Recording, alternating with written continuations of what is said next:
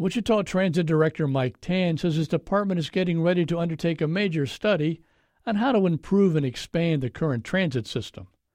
For this month's En route, Beth Golay sat down with Tann to find out what that might mean for Wichita and its transit riders in the future.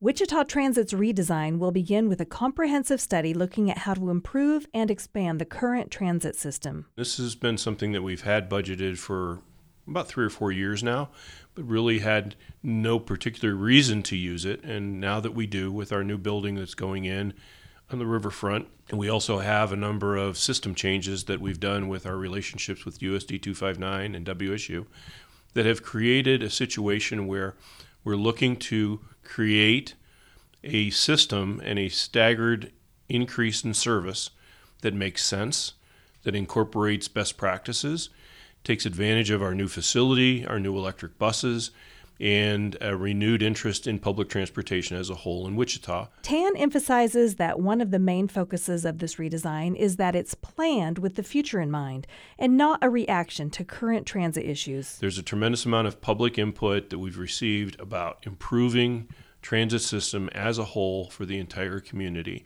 We're doing that as much as we can with the budget that we have but there's also constraints that come with the current budget and also the current system. And we know that better than anyone. We need to improve our headway times, we need to improve our service times, we need to extend our service days farther so that second and third shift employees can reach their destinations and also get home from where they are at.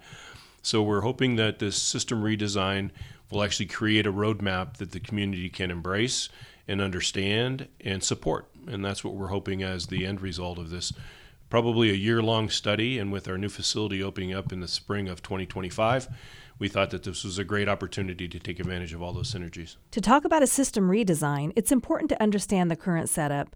Wichita transit routes are on a pulse system, taking riders from the transit center out to the far reaches of the city before returning to the transit center. There was a lot of discussion a number of years ago about what's called a grid system.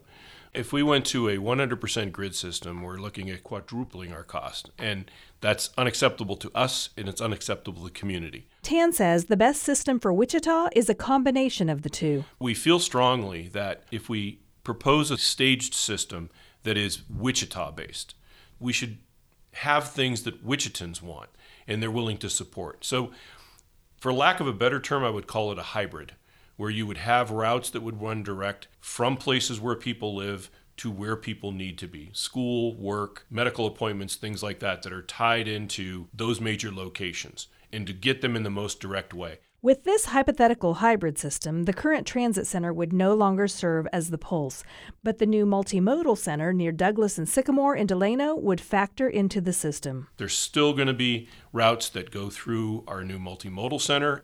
If there's people that live in Delano that wish to go to WSU for night classes or wish to go to WSU Tech to learn how to be a car mechanic, they should be able to walk to that facility and get right on a bus.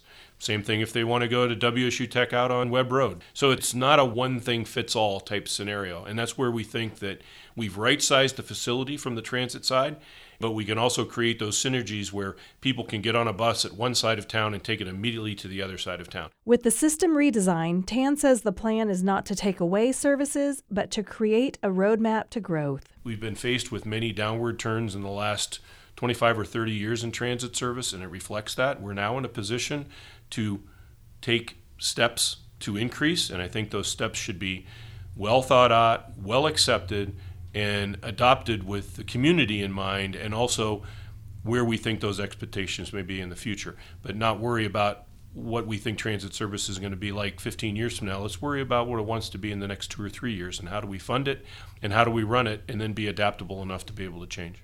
For the range, I'm Beth Golay.